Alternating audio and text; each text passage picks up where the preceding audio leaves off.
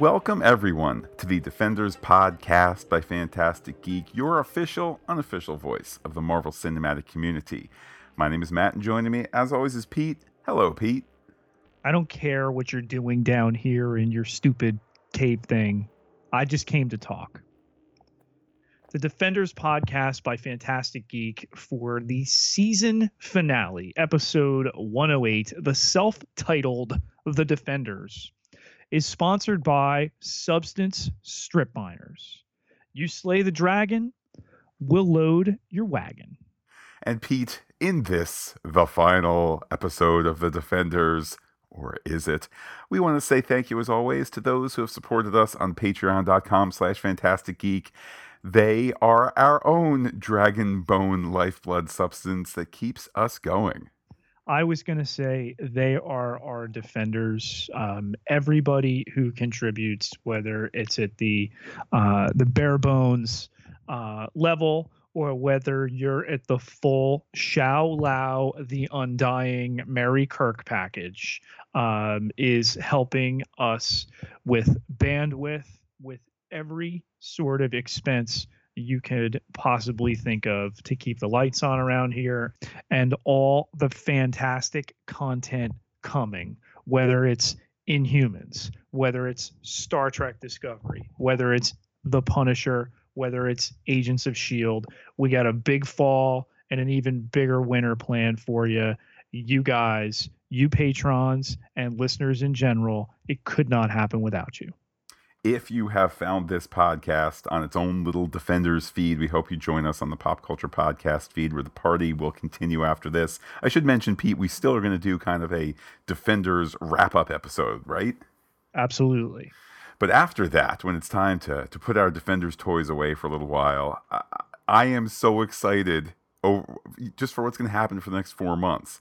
And, and part of it is repeating you, Pete, but you know, Inhumans, for as imperfect as it was at the movies, you know, Marvel TV always fun to have Star Trek back on TV. Fine, it's going to be internet TV, whatever, whatever. Welcome to the 21st century. The buzz only continues to build with that. Little little nuggets continue to fall off the table our way too. We'll save that for our Discovery podcast. Uh, New York Comic Con is going to be bananas. Cannot wait yep. to see people there. Yeah. And uh, you know, then Agents of Shield returning likely in November. It's this is the best of times for what we do, Pete. We're doing more than ever, and again, it is not possible without the people on the other end of these microphones. So again, hats off to you. Uh, we'll keep doing our thing. You keep doing your thing. Well, Pete, let's do this thing for Defenders episode 108.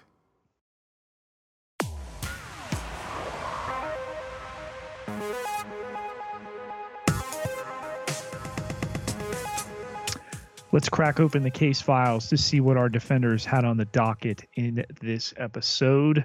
We begin, Matt, immediately where we left off uh, Midland Circle.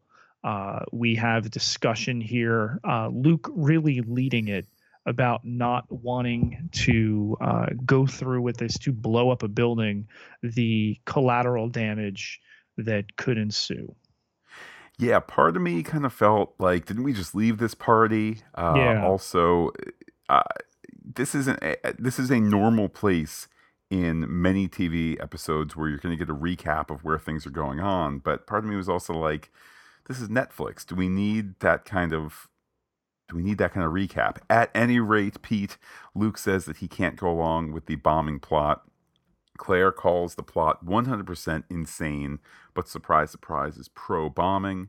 Uh, and indeed, Colleen restates it all. Just in case we're not clear, she says that this is going to be us, uh, or them, taking down the building to take down the hand, or the hand will take down New York. Are you clear on the central issues as we start this episode, Pete? One could argue it's entirely too convenient that they've been able to empty out the building, save for the three remaining baddies' fingers of the hand. Um, but as we later see, of course, there's all sorts of henchmen that follow them into the hole. Uh, the dragon pit, as it were, to steal from another popular um, mythologized show on right now. But everything's led to here and we've teased so much into this location by the time that we finally get the conflict playing out there it it feels truly earned well it is time to uh, to get a move on jessica states uh, essentially laying out the plan for life after the miniseries. Let's get this S over with and get on with our lives. Uh, Luke, around this point, is ready to commit if the bombing only affects those who are hand monsters. Pete, I have to say, I giggled at the phrase hand monsters every single time. I know that they are monsters. I know they're the hand. Who work for the hand, hand puppets? Ooh. Uh yes. Okay. That's the only uh that's the only logical outcome there. Uh we do uh, at this point get the uh, the title sequence. Uh, it's it's all the New York show people, all of those, all those folks showing back up again in the credits. Uh, this episode, by the way, directed by Farren Blackburn, a Brit who has done one Iron Fist, two Daredevils, and a bunch of British TV, including Luther and Doctor Who. Well, it's not the full house of the director that we had before, who who had done all of the Defenders feeder shows and and then onto this, but that's certainly an impressive hand. Uh, after the credits, we are, as I called it my notes, Pete, 30 stories down. Since so much of this is at Midland Circle, let me just take you, Pete, and you listeners through my kind of geography here. We got 30 stories down.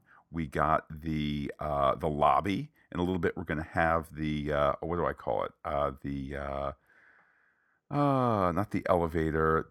There's the service floor, as I call it. Just just little ways to make sure that the geography is clear regardless, we start 30 stories down, Elektra in red and black, marveling at the dragon bones. Get it there, Pete? Marveling. I love how Gao comes in at this point and contextualizes what it is that these creatures, the dragons, once roamed uh, the green valleys of her home. Now they're just fossils. Um, unfortunately, we don't get a whole lot more clarification. Um, there's implied uh, Shou-Lao bones there, but not definitive once uh, Gao begins to tangle with uh, Danny. It's it's not a big beef. Um, we've got uh, machine gun toting extras at this point who are being directed and Gao is is treating this like a, a victory, you know, that uh, they have what they need. They need to remove the substance with urgency. Um, we're not quite clear at this point in the episode. Is the substance, you know, the liquid? Is it in the bones? Um, you know, I like to think it's the the bone marrow. The way later on they're they're sawing sections of the uh, of the bones, but um, you know they they have what they need, and they're gonna strip it out. And whatever happens to the city, and, and they're apparently quite confident it's it's going to pancake in on itself. Couple of Gao notes here. I love her line delivered almost with reverence about the threats that are above, the devil of hell's kitchen, the man with unbreakable skin, the unyielding woman. We could use some more of that, Pete. Unyielding women there. Uh, Absolutely. Uh, but Gao also says that the taking of the bones will result in the further decay of the city. I'm a little confused at how literal that is. Like, if you take out these bones from this relatively small area, you know, the building is, I, I would say, less than a city block by, by quite a bit. If you do this excavation, what will all of Manhattan slowly earthquake away? Are we talking all five boroughs? Is it all still literally? Is it, to me, it's kind of, we had this great image in the first episode of, you know, all right, bad guys light it up and all of Manhattan at the very least shakes. And I mean, heck, I think references made it's felt into Queens and so on and so forth. But the city shakes and the notion that this is this this this man-made thing what could possibly do it okay it's some of the digging or whatever they don't fully get into it but now it's like and we take all the bones and that's how cities fall help me out pete magic matt magic unexplained magic these bones have some sort of uh, magic property in addition to physically holding up what they are. There's there's some essence. New York uh, has been called by executive producer Jeff Loeb the fifth defender, um, and certainly there is a reverence for the city on these shows, and it's it's being both respected and disrespected. Respected by our heroes who are trying to prevent uh, both their loved ones and innocents from dying, disrespected by the hand in that this respected area that uh, is important enough to have these dragon bones, whether that's through some kind of teleportation or at one point was um, a, a stopover for uh, Kunlun, um, it's it's still a bad situation. Who would have thought that for all the talk about New York bagels being improved by the New York water, that it's actually some of the dragon water in the dirty water making the bagels so good? Danny nonetheless overhears this all, and uh, we shift back up to the lobby there, where Colleen, um, alongside her very easily acquired C4, has the uh, the other um, needle in the haystack the uh, blueprints that the architect John Raymond had drawn up the plan to uh, collapse the building in on itself. Which, side note, Matt, I know when I need to get to the bottom of a of a massive thirty story hole, um, I build a huge structure on top of it. Uh, I hear your criticism. I don't disagree with your criticism, but I dig the conceit, the power play of we need to dig 30 stories down, so we're going to build a building. I mean, how high would you say that building is? Certainly 40, 50 stories, right? At Probably least, in the 40s, yeah. something like that. So I kind of like this conceit of we're going to hide the whole thing right under a brand new shining building that gets a little press. It gets talked about in the architecture section of uh, of the Daily Bugle, the New York Times, maybe even the uh, oh, what is it, Pete? That we've been with all this time. The not the Observer, um, the the Bulletin. the, the yeah, the, the New York Bulletin. And all that kind of razzmatazz. Meanwhile, it's a ticking bomb. Which, by the way, Pete, I want to point out, Colleen also has the explosives timer because duh, of course, you keep the explosive timer right by the C4 in the neighborhood Harlem precinct, as we discussed last episode. Um, also, kind of interesting in this lobby scene here, the group is kind of a teaming to figure out who's going to go get Danny. That's the defenders. And who's going to actually, you know, blow up the building and defeat the hand. That's going to be Colleen and Claire. I found it interesting. Yeah, that as well, but I found it interesting. We came back to Luke not as he's so often presented as, you know, the, the bulletproof man, but here referencing basic training, police training, um, which is not something that's come up with this group.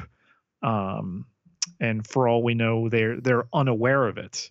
Uh, we know that Misty has some knowledge of it, and certainly Claire, who was there, but uh, that this is basic training, that they taught them how to run from the bombs, not set them. Oh, yeah, and he's bulletproof. So he's not going to be best used in that situation. And yeah, it's really something that um, Claire and Colleen are the one charged with uh, packing the explosives.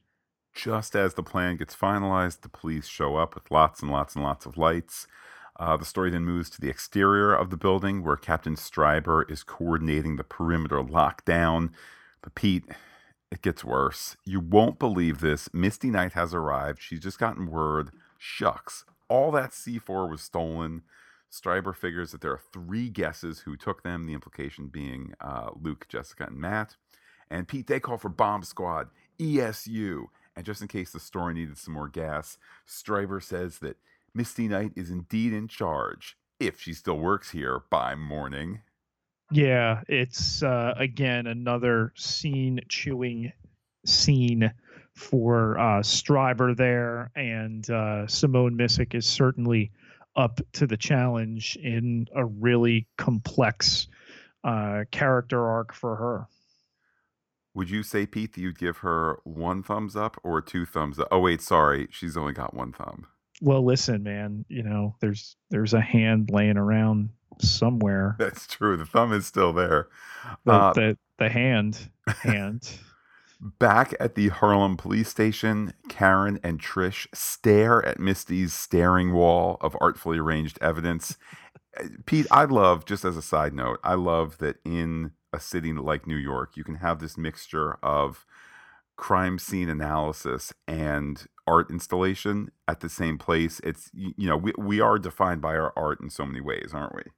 It is. It was nice to see these two characters get together, and we've not had a ton of cross permutation between these casts, and to get the two media personalities among them, uh, Karen looking over the wall there as a print reporter, and of course uh, Trish as somebody on radio in you know little little more high speed media uh, that and their investiture in the players who are on the scene there.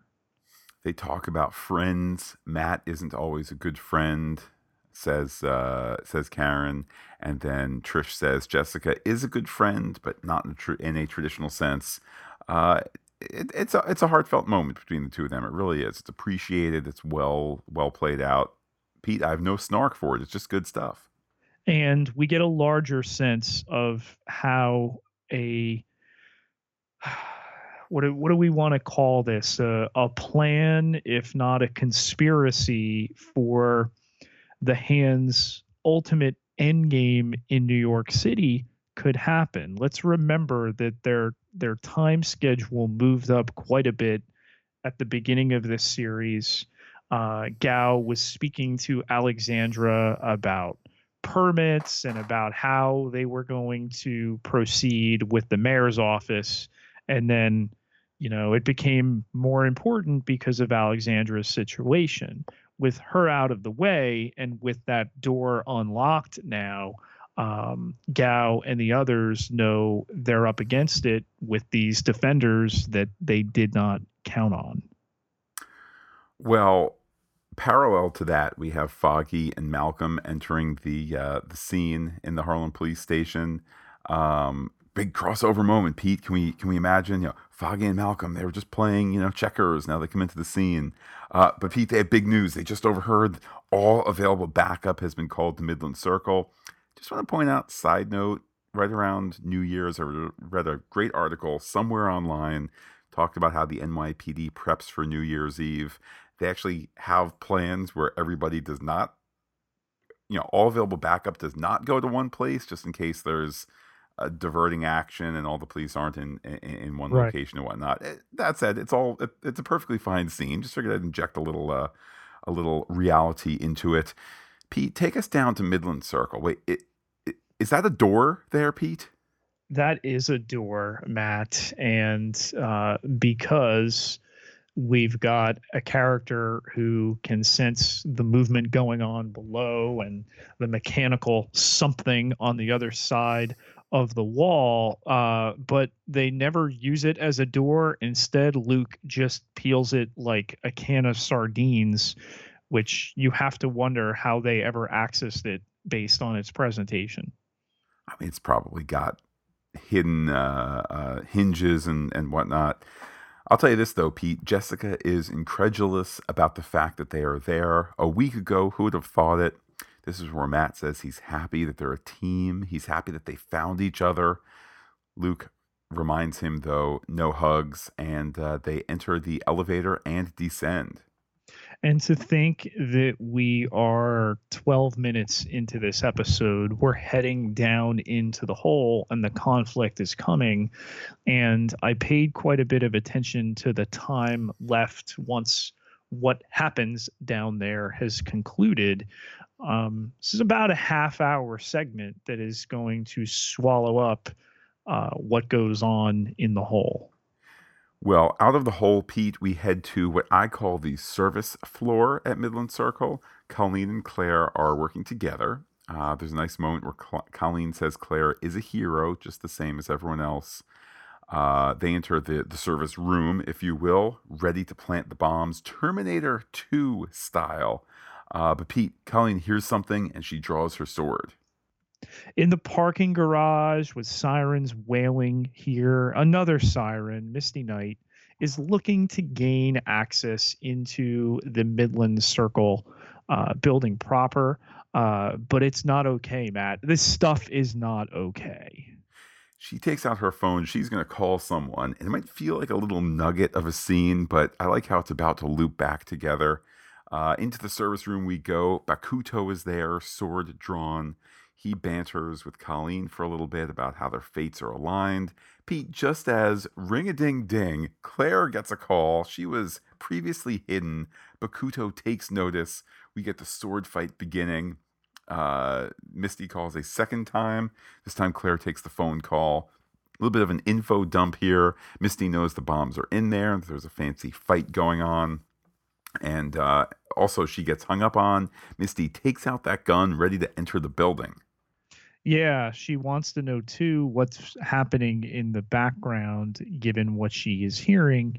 So again, the urgency is further amped up. It's not just that they have the C4, it's that uh, Claire and Colleen would seem to be in on this as well, um, in over their heads, really.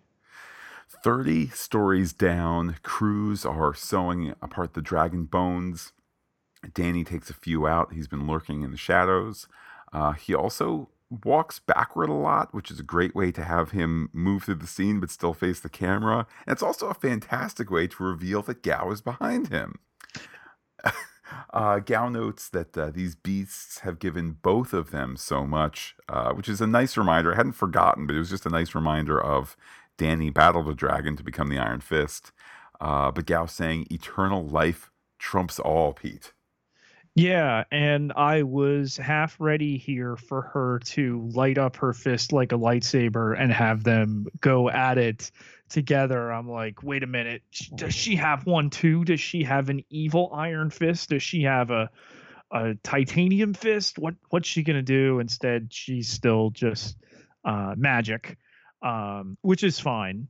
But um, you know, to round back to the discussion that I referenced before, uh, Danny wants to know this is this is what it's all been about. He's he's incredulous that it, it's this plot that they desecrate Shou-Lao, and um, she says that it was you who punched him in the heart. So, if anything, I I just wish we had a little bit more exposition here, like did his magic bones wind up here after Danny defeated him? Is that merely okay by by gobbling up the resources from these deceased dragons, you desecrate the one that gave me my iron fist back in Kunlun? I I just wish we had a little bit more clarity there, but just because it's so tantalizing, you know, these pathways and and stunningly structured and thought out that okay we're going to have this hole and the hallways are going to be the dragon skeletons yeah it certainly is a stunning uh, i was going to say location i mean technically it, it is of course a set but uh, stunning place what? to be. No they're 30 stories down under a building they they built for this production matt. Ah pete the magic of the movies and the tv shows is is. Um Gao was able to uh, to get Danny a little uh, a little angry here as she uh, reminds him that he's alone because just if you weren't clear on the matter, his parents are finito in large part because of Gao. Uh, Danny swings and strikes Gao hard. Uh, with that, they know that the elevator is on the way. Uh, and Danny is ready to attack more, but Murakami takes him out. Elektra is suddenly there too. And uh, with that, Pete, take us to the elevator. Yeah, we have our heroes on the way down. They can sense, Matt can sense how much further seems to be left. And then um, he's breaking down the particular players and the odds that they face, the ones they faced in the garage, uh, Elektra. Um, and this is clearly cast in this scene as uh, long odds and um, a, necessary discussion for the viewer to have heading into this, which makes what happens all the more realistic in a show that's not always real.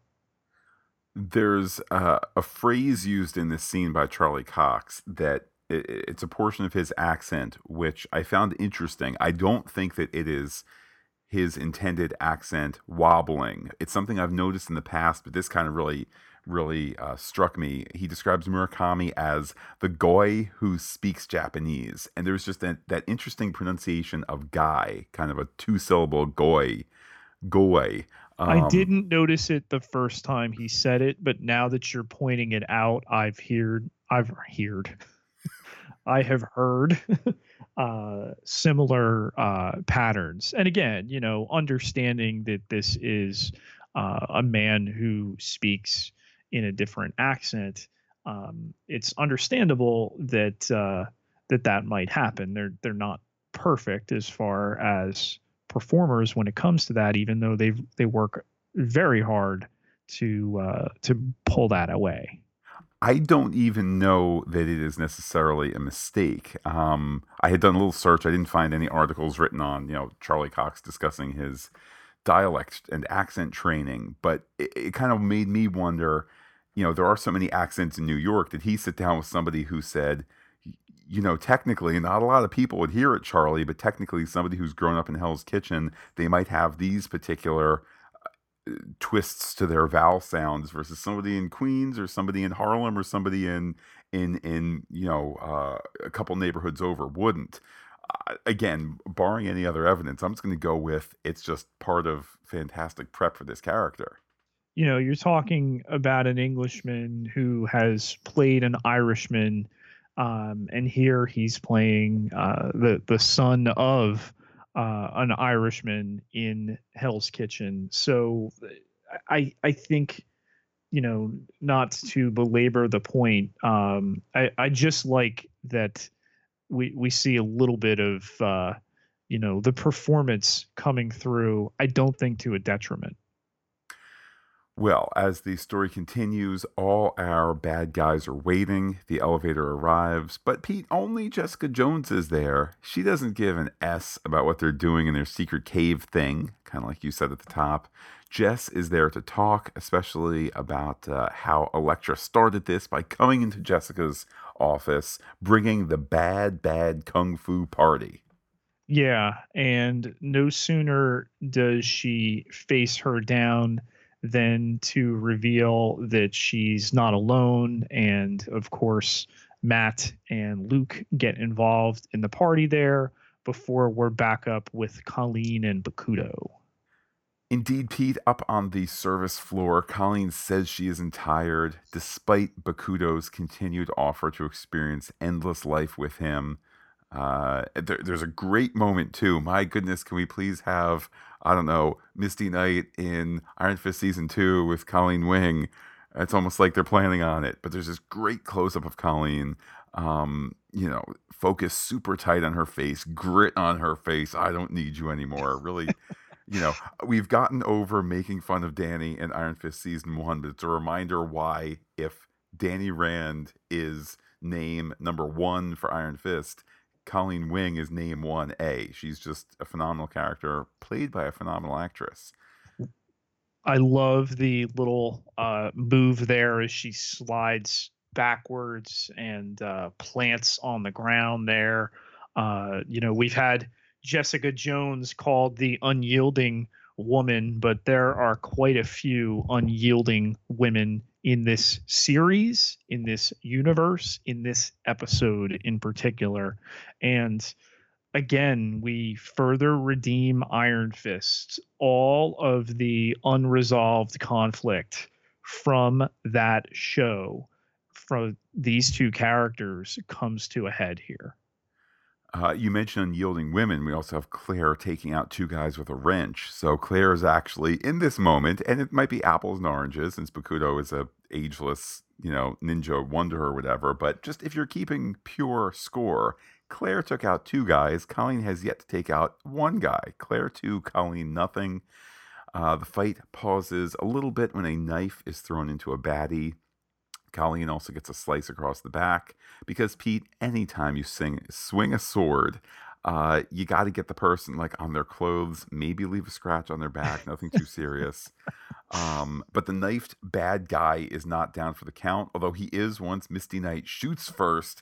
I use herself as NYPD later, killing the guy and pulling a gun on Bakuto. Pete, going into this episode, I knew one thing and one thing only about what was going to happen before Defenders ended. Do you know what it was? Thanks, Entertainment Weekly. Misty Knight robot arm. So the entire time I'm, I'm like, put your arm down, shoot from the hip. No. when's it when's it coming off? When's it coming off? I mean, if you knew enough about the character from the comic story, um, that she has a robot arm, you had to just like the number of things that are out there about these characters. You know, I think of Luke and Jessica having a child together. Um, that they're going to make the decision to, in some way, parallel the the comic creation. Uh, it's silly not to. So uh, it was just a matter of time. And here you've got swordplay, and she shows up. But yeah, old uh old spoiler free Matt got spoiled by Entertainment Weekly with a with a um, Luke Cage season 2 exclusive of her with her cyber sophisticated Danny Rand uh, Enterprises million dollar robo arm. Hashtag wanna be Coulson. But that's a story for another day. 30 stories down. Um, eh, Pete, as this fight had begun in, in a previous scene, I was a little down on, you know, it's a lot of quick cuts. The lighting isn't particularly bright. Not that it seemed cheap, it was just not epic. Here is your epic moment a long take fight, the camera moving in 365 degrees, not just turning, but moving. Big, long take. Nay, Pete, it is even a little imperfect. I think a drop of water gets on the lens. Well, I know a drop of water yes. gets on the lens there. It makes me wonder if this was nonetheless the best take. And if so, that makes me love it for its imperfections altogether. The shot ending with our four defenders physically joining up together, albeit Danny walking backwards into the group, the group at first. Pete, it's defending time. Yeah, this is your Avengers moment. We've got them all together and it's sold so perfectly in the locale with these players and what do you do? You light the fist up you you drop the needle on your uh, wu-tang uh, 36 chambers 45 matt and you know what? Better watch out. You best protect your neck I wasn't particularly crazy with the inclusion of that song. I've got no beef with hip hop, Pete. West Coast, East Coast rappers, it's all good to me. I just kind of felt like the the power of this particular track didn't lend itself to the power of the scene. Regardless, though, uh, one takeaway that we get from this after bad guys shoot uh, shoot their guns at Luke, who uh, stops the bullets, jumps over Jessica to protect her. Uh, her quip is remember this, and Luke says, just like old times, Pete, there's that special sizzle in the air. Yeah, they're definitely seeding a future uh, between the two of them, which had me thinking on first blush. Um, is is Claire going to make it out of this episode in the way that they've coupled her and Luke uh, off at this point? However, I, I gotta, uh, you know, uh, have beef with you, Matt, over uh, not appreciating the choice of a song that has a lyric. Um, let, let me read here for you from the Protect Your Neck lyrics. Uh, and maybe uh, listeners heard it as they were watching, maybe they didn't. Uh, but as the rhyme goes, Matt terrorized the jam like troops in Pakistan, swinging through your town like your neighborhood Spider Man.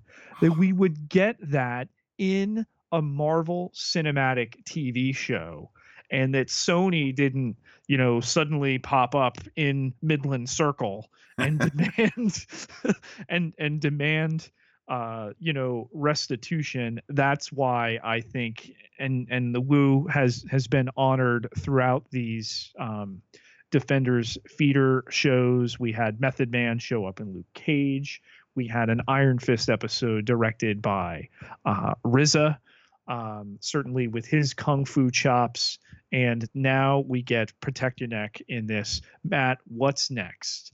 Um, Jessica Jones, season two. Uh, she battles Martin Shkreli and gets back the $2 million uh, one off copy of the Wu Tang Clan's uh, latest album. Who knows? Pete, all I know is you are a regular ODB. But back to the uh, back to the episode here. We head back to the service room. Uh, Misty is taken out pretty quickly, knocked aside by Bakuto. To my surprise, upon first viewing, still has two arms. Uh, side note: I was also operating under the uh, misinformation that she loses a hand, not an arm. So I had that surprise to look forward to. Um, Bakuto here is gleeful and mustache twirling in his villainy. Ramon Rodriguez has not been better playing this role than he is right now. It is nothing but compliment to say that he he has that mustache twirling bad guy villainy. It's his moment. Claire is about to get sliced. Uh, this Pete is when Misty saves her, losing an entire arm in a, in a process. Holy cats! Yeah, um, had that not been in her comic backstory beforehand, it, it certainly would have been shocking. Is it a little bit of fan service? I, I don't think you can argue against that. But again, it's a moment we need to see in the development of the character. And if we're going to get the Daughters of the Dragon, the you know long storied team up between uh, Misty and uh, Colleen, you know, you've you've got to give her that uh, robotic appendage. Well, I, I will disagree that it is merely fan service. I think that there are so many great supporting characters in the Marvel Netflix slice of things. One of the unfortunate facts is many of those supporting characters are just normal people. So you'd be hard pressed to have Karen Page put on spandex and a mask uh, and go fight alongside Daredevil. There are other scenarios where that might work, but that's a separate story entirely. Um, to take a Misty Knight and and you know certainly an able police detective, but to now give her the robot arm, which could be a superpower of sorts as the stories unfold, that kind of elevates her. We already have Colleen at kind of super martial arts, not quite kind of Batman level, but you could have her out in a fight such as this. It doesn't, you know, it doesn't need to be Luke Cage holding concrete, but we're in the process of elevating Misty Knight to be a superhero.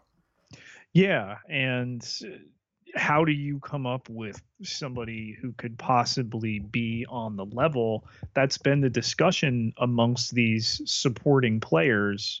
Um, you know, whether it's Claire, who's got to be told by expert fighter Colleen that you know with saving lives she's she's every bit the equal. She's saved as many lives as as these people with misty the increasingly out of favor cop um, to get a robot arm and to you know not be a powered person but to have strength beyond a normal uh, woman is certainly going to up her ante uh, dramatically.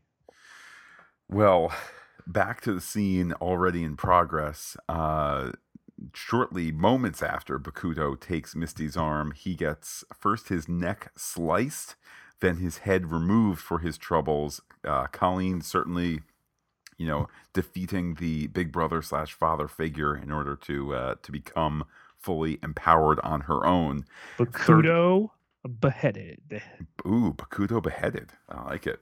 30 stories down, Matt and Elektra are now fighting. Uh, Matt hears the bomb beeping, by the way. I should mention uh, either before Bakuto died or after he fell on the button. Pete, now we have added urgency, important in a season finale. Uh, the bomb is, you know, is ticking. Um, the, the fight at this point becomes the Defenders versus Elektra, who is uh, temporarily sidelined. Uh, Matt sends Luke, Jessica, and Danny up the elevator, saying that he thinks he can get through to Elektra. And uh, as this particular portion of the scene wraps up, I loved the visual of some some leftover goons trying to make their way up to the elevator. Yeah, that after Matt has pulled uh, Danny over and told him something, which on second viewing, uh, once you know what it is, you whether it's it's mental or you actually hear it, it it's there. I, I think of uh, um, the the reveal from uh, season six of Game of Thrones about Jon Snow's parentage, and then hearing it um, you know, uh, allowed with what his actual name is at the very end of season seven. Uh, but yeah, to to put them in the elevator and then have them bracing as they're climbing up the uh, the the mesh wire there to get into that service elevator. Uh, great staging uh, throughout this fight. It is, Pete. That's that's not something you might learn day one in intro to film class, but great staging can make the shot. Uh, back we go to Matt and Elektra. They banter and they fight about love and hope. Uh, Matt says it's not too late to stop fighting, just like before, and then she retorts with with uh, with uh, before he let her die. This portion of the story it is earned Absolutely. It is a fitting climax for what we have seen from two seasons of Daredevil. Uh, this season here of Defenders, their particular story. Now that said, Pete, it feels a little slow for me, particularly as Elektra monologues that the hand didn't turn her into Black Sky. She is who she is. She's always been this way since her first life. Um, but the scene kind of abruptly stops. Matt says they can live. She throws the sword, stops the elevator. Pete added urgency. Now there's a ticking bomb and no way to get out from it. Yeah, and it takes a moment to to fully understand the consequences of her actions for others, but uh Elektra Natchios is true to her character throughout here. She's always been this nihilistic firecracker and she is going off here, Matt, not just on Matt Murdock, but on the rest of the team who's attempting to escape. Chaos is an elevator. Um, and onto that elevator, Danny intuits that it's about to drop. Uh, I, I will confess, I'm a little unclear how the sword thrown to the winch of the elevator, 30 stories down, leads to a frayed line about 15 feet above the elevator itself. But I digress. I'm no I'm no architect like what's his name john raymond? John raymond. You i'm no, no, john you, raymond. you sir are no john raymond. Um but there are some more baddies to fight including murakami who gets uh pete i'm going to read from my notes here. Murakami who gets thrown down a green screened hole. Yeah um, it, it is not a uh, special effect uh, to to harken back off. It, would have it would have been better with just the throw over the side and then to see him moments later with the rebar, uh, you know, having punctured him. Um, but Matt, it is made up for by our boys being saved by a jumping and then uh, supportive Jessica Jones showing off the full scope of her power. I think that there occasionally have been moments in this miniseries, particularly in this episode, where it's like Matt does a whole bunch of really great, like his focus is ninja fighting, and then there's the superpowers as needed with hearing and whatnot.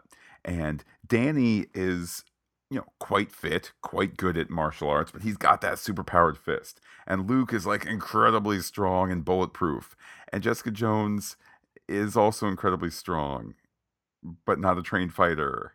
So I think there's occasionally been times where they don't know what to do with her. Here, though, Pete, Lady saves the day.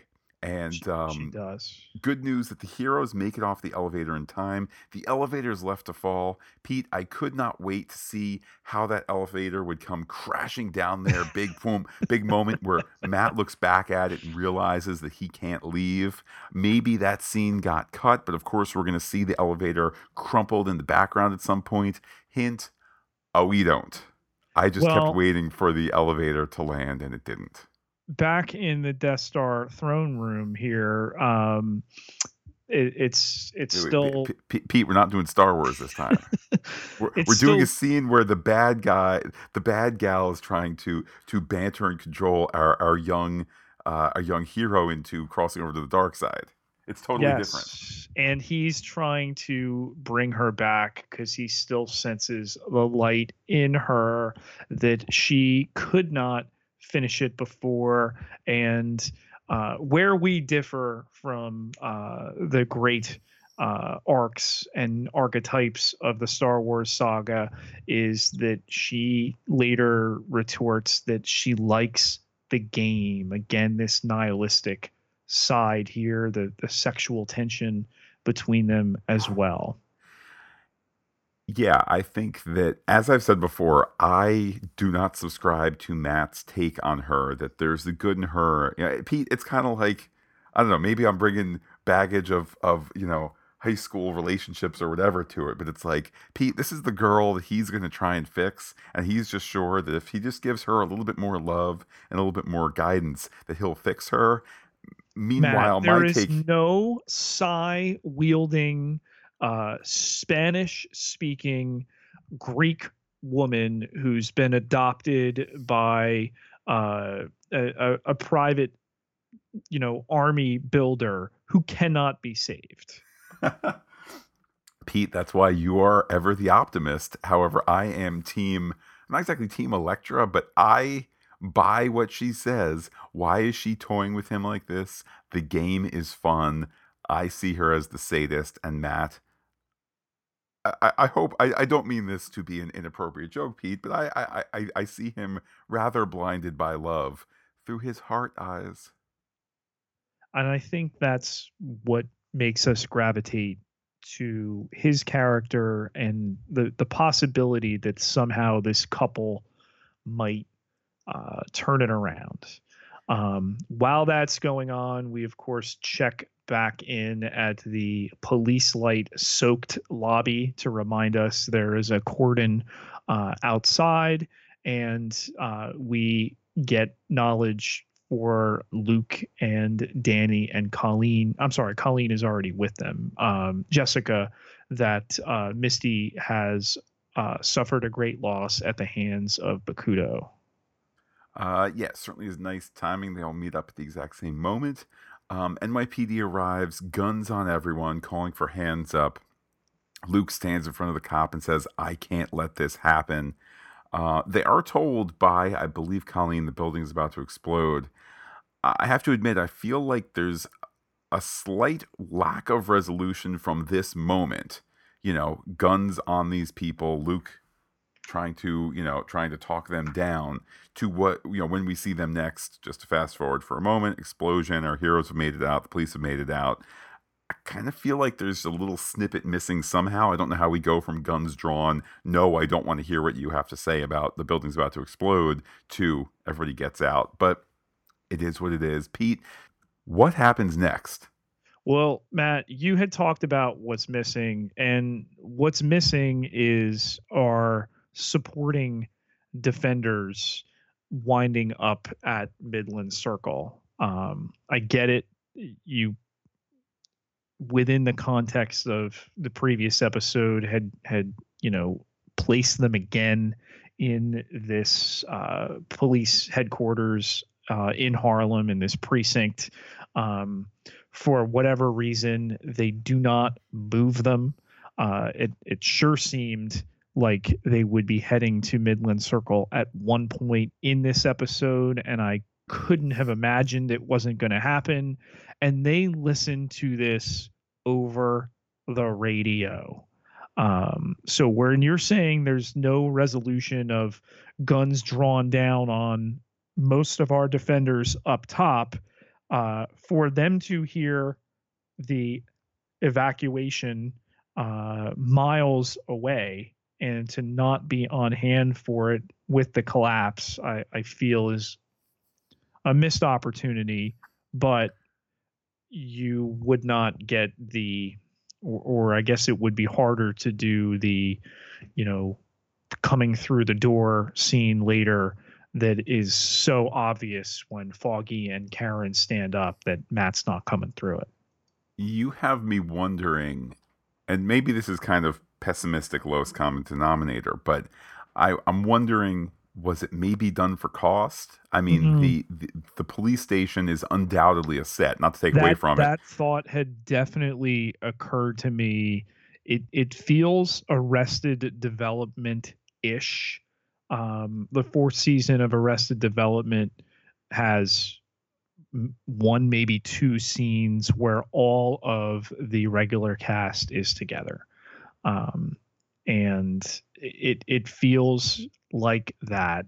I don't know that there's an answer, but you just wish for for a building collapse happening. And again part of that is the nature of those special effects. And they're not you know sorry listener we're not really going to collapse a building in New York City for an eight part TV show.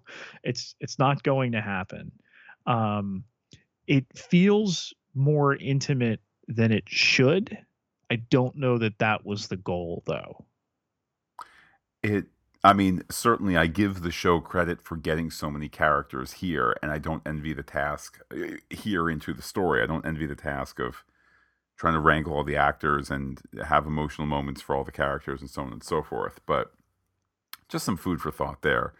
Um, we have a quick check in with Matt and Elektra, still fighting, still bantering. Matt noting that this is what they get for thinking that it could work. Uh, a bit closer to the elevator, but still 30 stories down. Murakami is bleeding, pierced with rebar, shocked as life is flowing out of him for the last time. Or is it? Uh, what's happening? He asks. Uh, Gao says, the end, and looks up. Um, on the street, there's an explosion at lobby level. Our main heroes having made it out. Police pull back. I liked the little detail of guy in ambulance closes the ambulance door to keep out presumably the dust and debris. It, it felt incredibly honest. Just you know, I mean, background actor recording this the day after um, the the 16th commemoration of 9/11. That is definitely done with that in mind.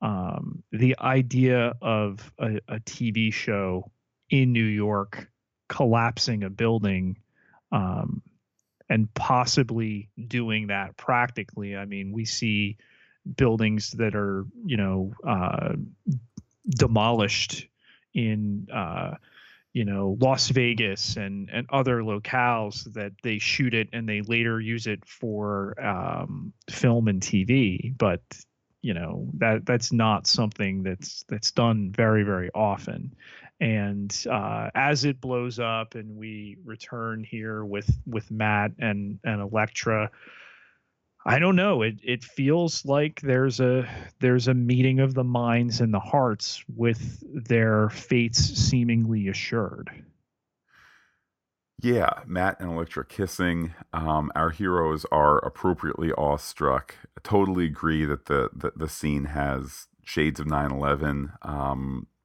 I, I think even there's. Look, they they didn't blow up a real building for real. That much is that much is certainly not in in Manhattan. That much is clear. I think the the amount of smoke and dust. I mean, unfortunately, I think we can all say, yeah, we know that that much smoke and dust is uh, is produced.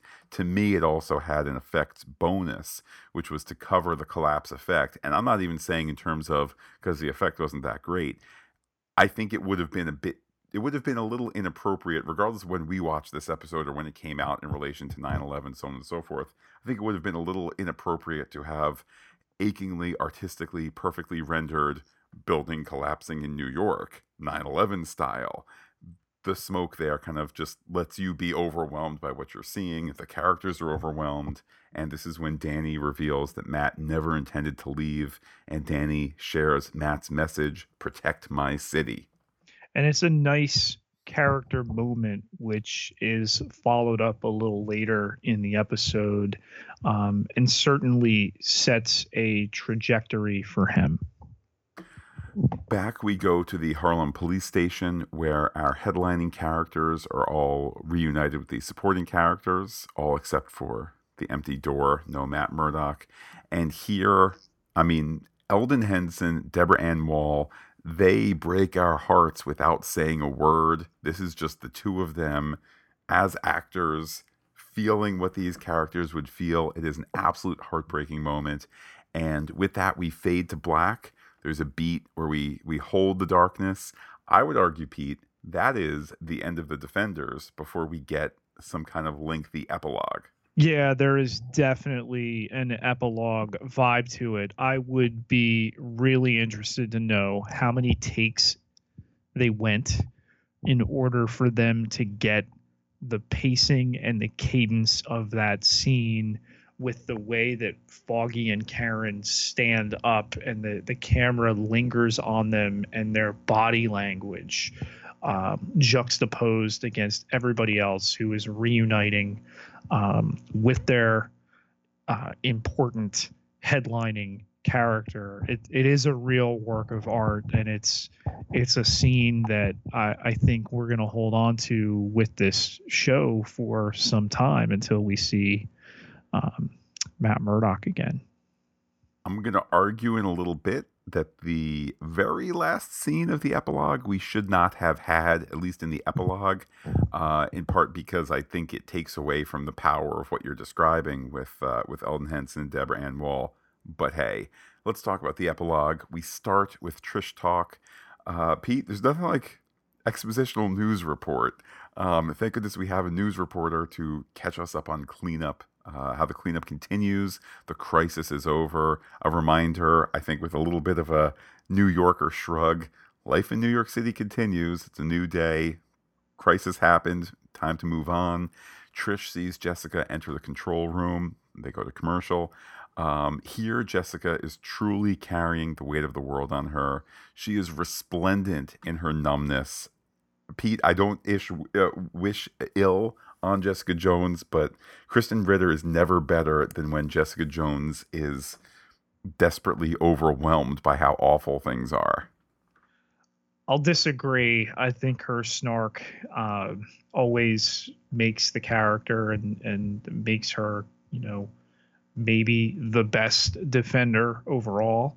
Um, the the nebulousness of her uh, powers aside, uh, but points off, Matt. We've got to move Trish Talk past the sign off of thanks for listening. She needs, you know, the the 80s style synth uh, music in the background, you know,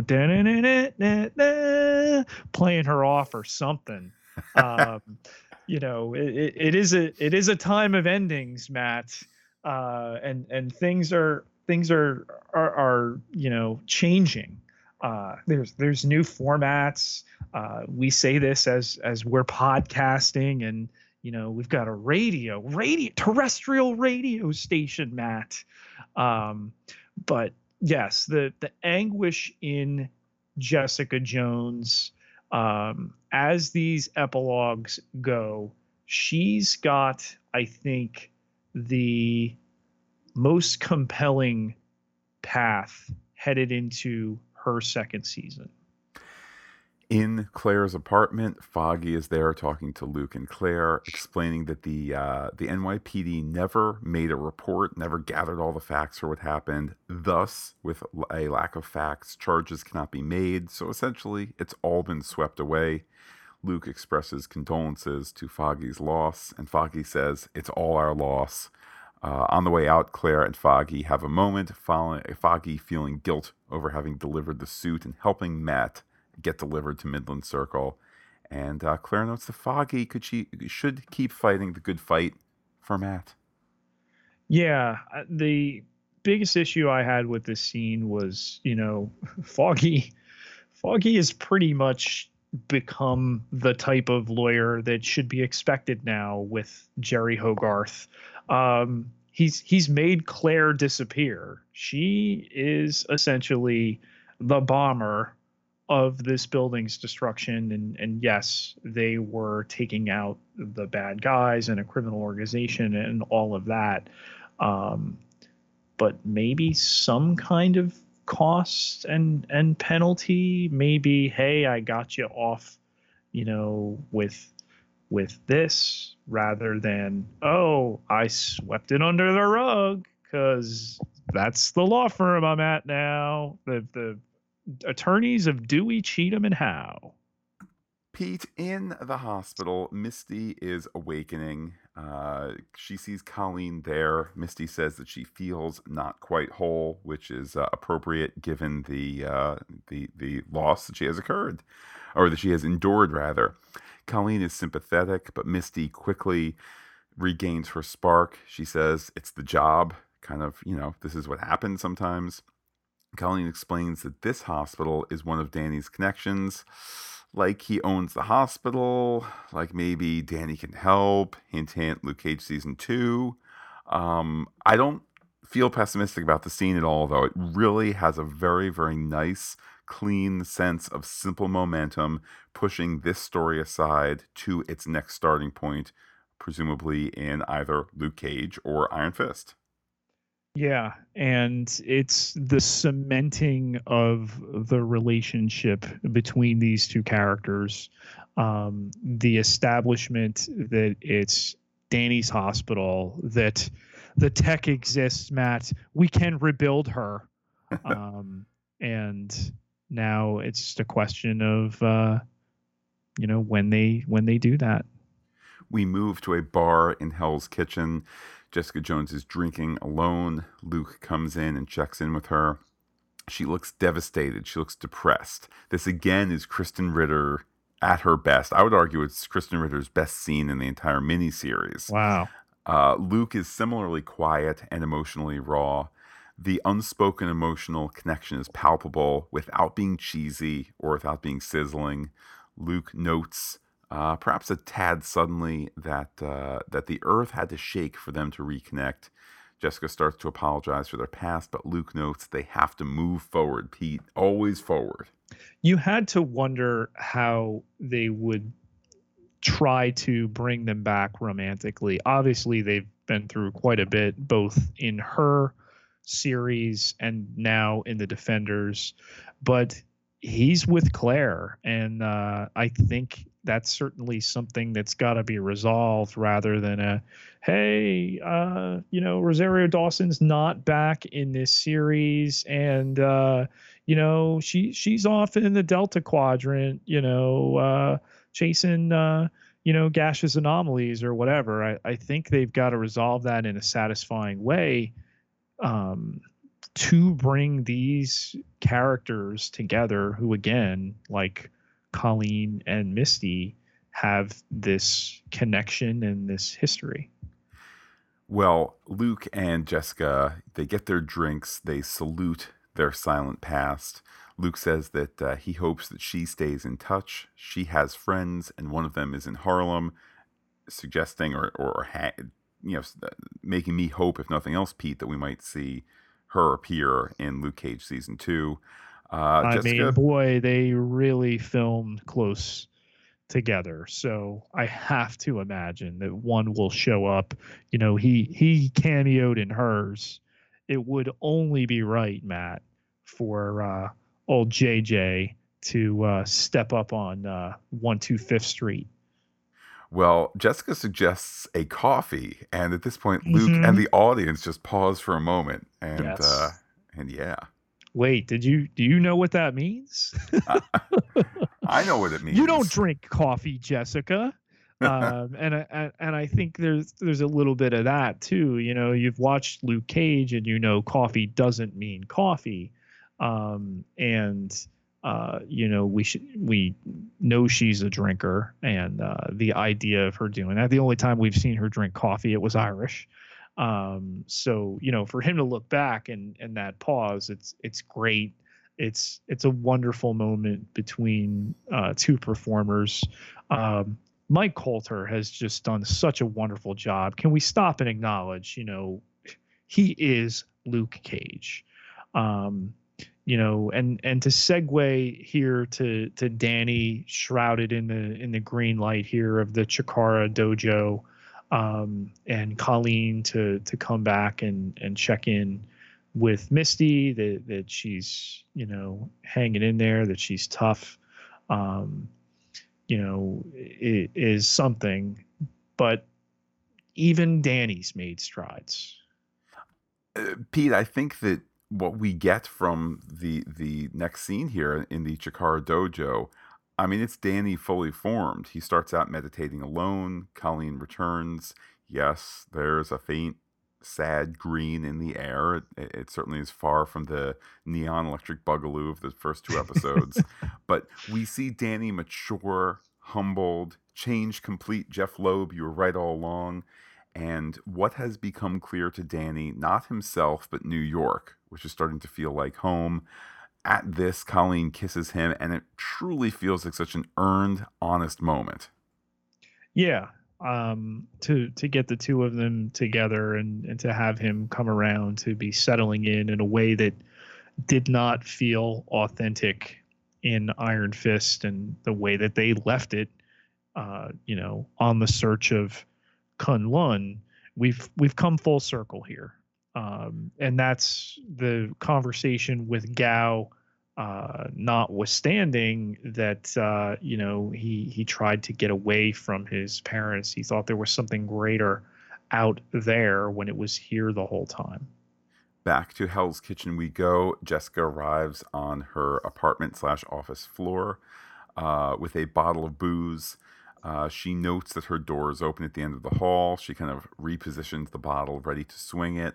But there's Malcolm. He's plugging bullet holes. Uh, he's proud of his work. She says that she doesn't hate it, showing half a grudging smile. And Malcolm says it's almost like she's back in business.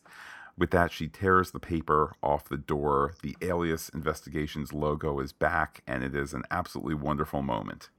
It is to get her back into a situation when we left her um, with uh, season one of Jessica Jones something we weren't sure we were going to get more of a show on its own um, to have her be you know checking the voicemail and and getting these cases um, but but she's kind of been slow to follow up and and this is her back in business which gets me to kind of question why we're gonna bring david tennant back in season two but um, i'm guessing it's it's some uh, flashback stuff and nothing going forward.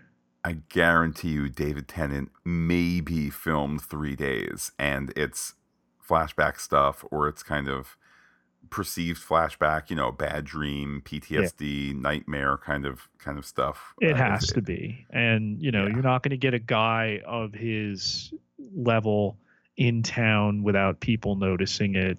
Jessica Jones was finishing. They're they're wise to just cop to it, and I think it's kind of smokescreen for whatever else, whatever new story ground they're laying for um, that season, which is going to come out sometime next year. I would imagine, you know, by spring, and then we've got to catch back up with uh, our our survivors here, Matt. Um, struggling with the the grief of Matt Murdock's loss. And Karen talks about not moving forward on the story here because all it would take is someone like her to put the pieces together. Yes, Pete. She she at the pinnacle, one might say, of, of investigative journalism, mere months after first putting pen to paper for the first time. Um, it works credit- better coming out of Deborah Ann Woll's mouth than it does on the page. Is um, the the caveat I will give it. We even get here, Pete, some wonderful, wonderful exposition. Well earned indeed. Karen reaching for straws. She knows she's reaching for straws. They're still digging. Maybe Matt made it out. Certainly familiar words on this week of September 11th.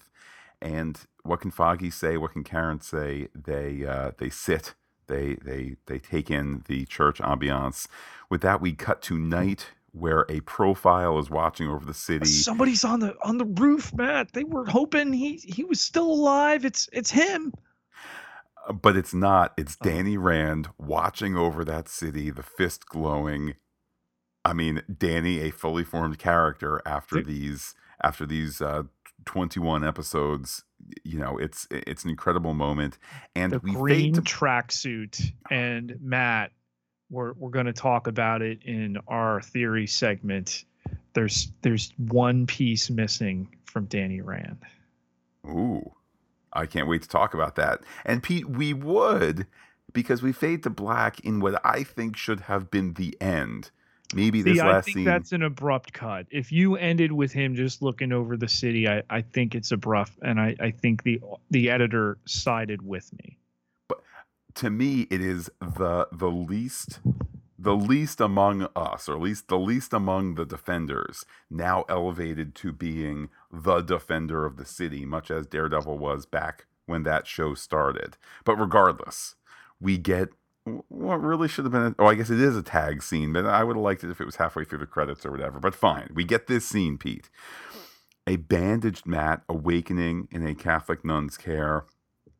Then we get a soft end, a, a quiet end.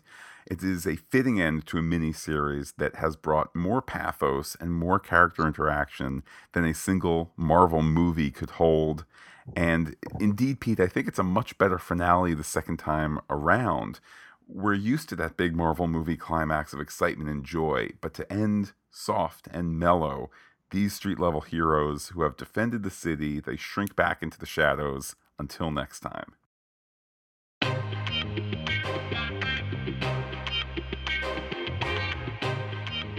All right, everyone, one more time, turn to your right it's time for the lineup. Pete, let's start with Elektra. Um, I, I think part of it is is predicated in the discussion we'll have in our next segment. Um, you know, in the theoretical, but um, if this is the end of Elodie Yung's turn as this character, then boy, did they, you know, get a lot from her out of her. Um, I, am not ready to say it's the end, but if it is, I I think they've made Elektra something more than she's been in any other project.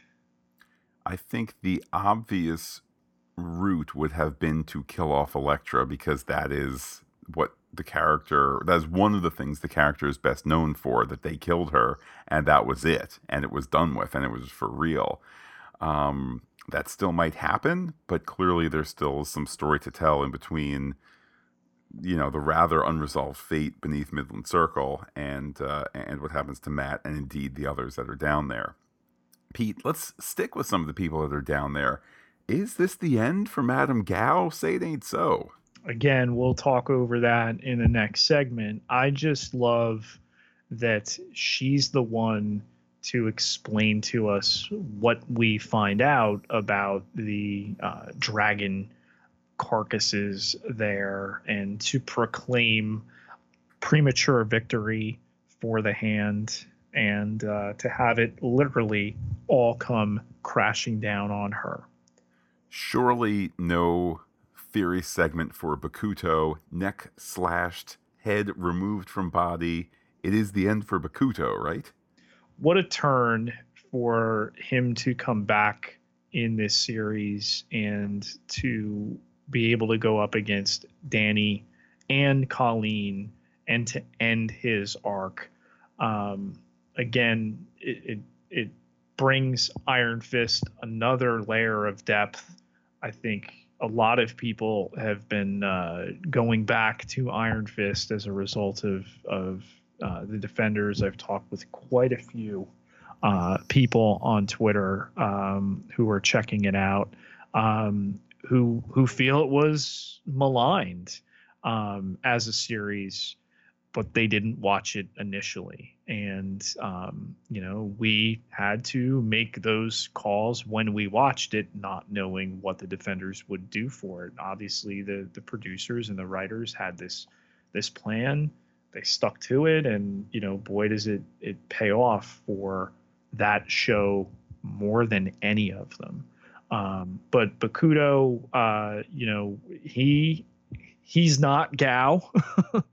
um, nobody's got the gravitas of Sigourney Weaver, but uh, this actor Ramon uh, Rodriguez, he's he's gonna have some roles ahead of him. I know he's a he's a you know stage type of guy, but uh, this is to open things up for him. He he really, you know, filled the bill here, and um, it was delicious. Uh, they kill him off, okay, but what a what a turn he has between the two shows. Last on the list here is Murakami, a character whose whose affect of always speaking in Japanese I, I just loved him as a character, despite the fact that he was stone cold killer from the first moment we met him. Yeah, you know, you you do feel let down that he was about to throw down with Alexandra. He was putting the gloves on. We've seen him, you know, disembowel uh, a bear um, in a New York City high rise. You just imagine what that might have been like. Um, but here he gets impaled, and uh, we're we're pretty sure he's out of the picture unless you know crashing uh, a, a building with all these uh, dinosaur skeletons, these dragon skeletons that have magic, uh, you know, substance in them doesn't somehow seep into their remains, and they're all okay again. Time to map out where this train might be heading with some theories. Matt, let's begin with the big one at the end there. Um, I'm pretty sure you don't have full knowledge of what you watched. Apparently not, because I saw a a the hope remains moment for Matt Murdock that to me belied the, the the the potency of his not coming back to the police station, of his friends mourning him in the church, and uh, I guess I don't get what I'm supposed to be so excited about. Please explain, Pete. Well, of course, we've seen the character with uh, nuns before. He was looked after by a nun um, in the uh, wake of his father's death. And it was there that Stick entered his life. However, Matt, there is a name that is used here. Did you catch the name? Uh oh, let's see. I there was a it was a Catherine. There Maggie. was a name. Maggie. Maggie. Okay, Maggie. Is this the big the big Walking Dead uh, Defenders crossover? it is not, un- unless um, Lauren Cohan is going to play Matt Murdock's mother, because Ooh. Matt in the born again Daredevil storyline, um, he is nursed back to health and reunited with his mother, Sister Maggie. Ooh, okay. That sounds that sounds fun. I still Who with what I said. Her is is the question here. You you brought Sigourney Weaver off the bench for six episodes of an eight episode miniseries. I guess this is Daredevil season three. I mean, this can't be, hey, you'll next, you know, Daredevil will return in season two of the Defenders in two years.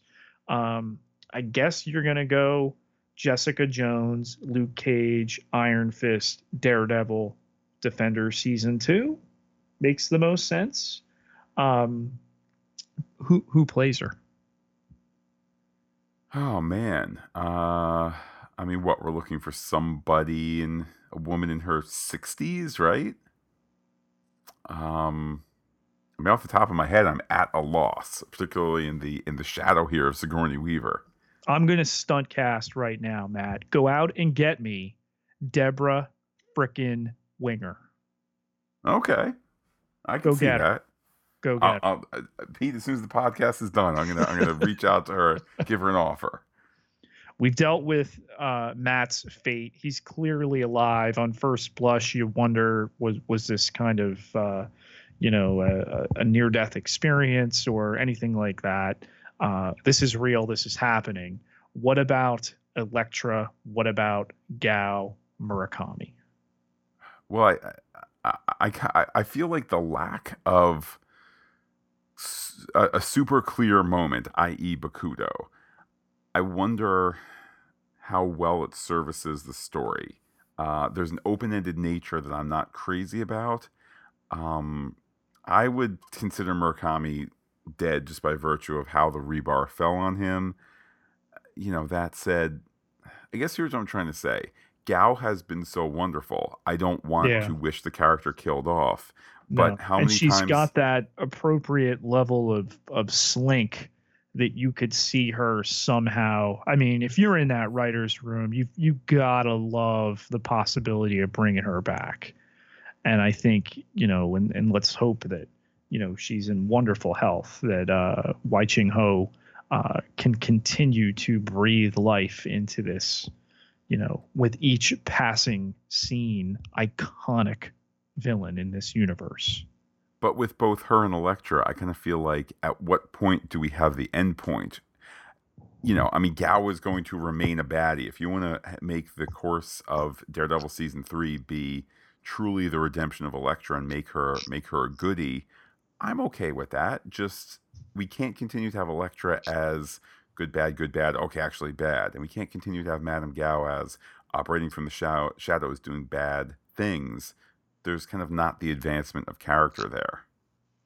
I mean, again, certainly can look to both sides.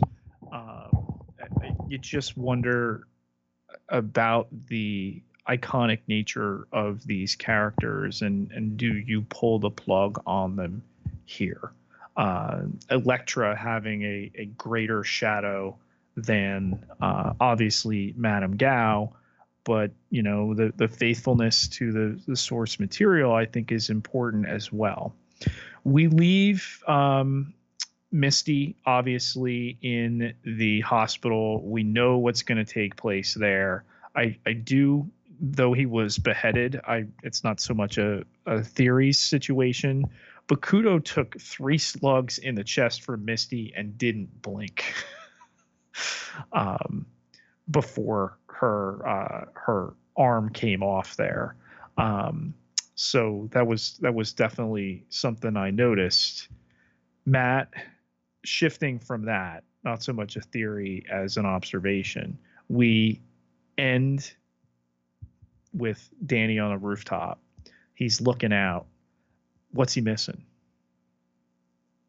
Um, I don't know. He he had the tracksuit. I believe he had the tattoo out at that point. He certainly had the fist glowing.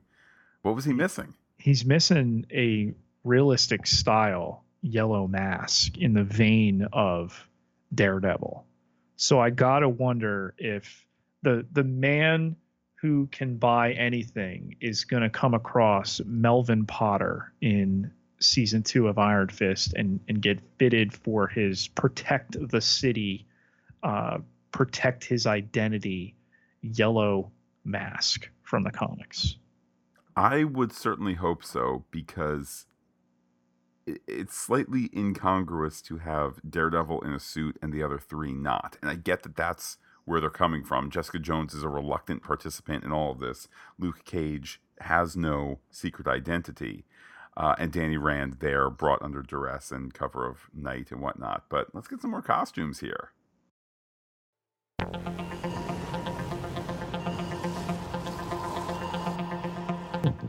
Here's what our detectives picked up in this episode. Pete, take us to the iTunes review machine. Matt, we had one more review come in before our deadline here. I've refreshed a couple times on iTunes just to see if there were any stragglers. Um, I know we got notice of of one uh, coming through, but as of recording time right now, it is it is unfortunately not come through. So I'm going to read this review here. Uh, it is uh, headlined Solid Podcast Educated Hosts. It's a five star review. It was left uh, yesterday. And uh, it is from Mar- Mark or Mark Mark here. Uh, there's a lot of M's, A's, R's, and K's. uh, and it reads simply clearly to educated, passionate individuals who care about what they cover, particularly Marvel television. Well, certainly nice to hear. Uh, all these reviews have brought smiles to our faces. And now, Pete, I know you have all those names in a uh, in a in a in a bowl or a hat of some sort. The time has come to give away the uh, the Daredevil Funko Pop. These are in a full on hopper, Matt. Um, wow. Yeah, and I will turn it now, and we will see which name pops out. So in we go here, and I will unwrap it. And the winner of the Funko Pop Daredevil Masked Vigilante vinyl figure. Oh my goodness. It is none other than Crescent Moon 621. Ah, Pete, great to see a uh, great to see a, a, a listener rewarded certainly and uh, I guess on that note, Pete, our time podcasting the Defenders, at least the individual episodes, comes to a close. Congratulations to uh, to the winner there, and uh, thank you one and all certainly for listening. We will be back with one more episode to wrap up our final thoughts and feelings on the uh, the successful Defenders miniseries. Though, Pete, let's talk about some feedback. How can people be in touch with you? You can find me on Twitter at Peter P I E T E R J Ketelaar K E T E L A A R nine thousand four hundred sixty four followers. Can't be wrong. And while I'm personally on Twitter as Looking Back Lost, do be in touch with the podcast. We are Fantastic Geek, fantastic with the P and the H, Fantastic Geek at gmail.com, fantasticgeek.com, Fantastic Geek on Twitter and Instagram as well. But wait, Pete, there's more facebook.com slash fantastic geek all one word with the ph like it today. Again on our pop culture podcast in the coming weeks we have of course the defenders wrap up. We have some inhumans goodness. We have some star trek discovery greatness. We have new york comic-con and reflecting on that on the podcast I mean, my goodness, come November, we got Justice League, we got Thor. December, apparently, uh, some... uh, you just left Punisher out. uh, Punisher, absolutely. Okay, that's that's and we'll be. It's uh, because uh, there hasn't been an official date announced. That's what's fooling with me. I need the official date announced. It's coming in November. Well, certainly the best of times, as noted before. With that, Pete, I will say adios to all our Defenders listeners and give you the final word. It's just another day in New York City.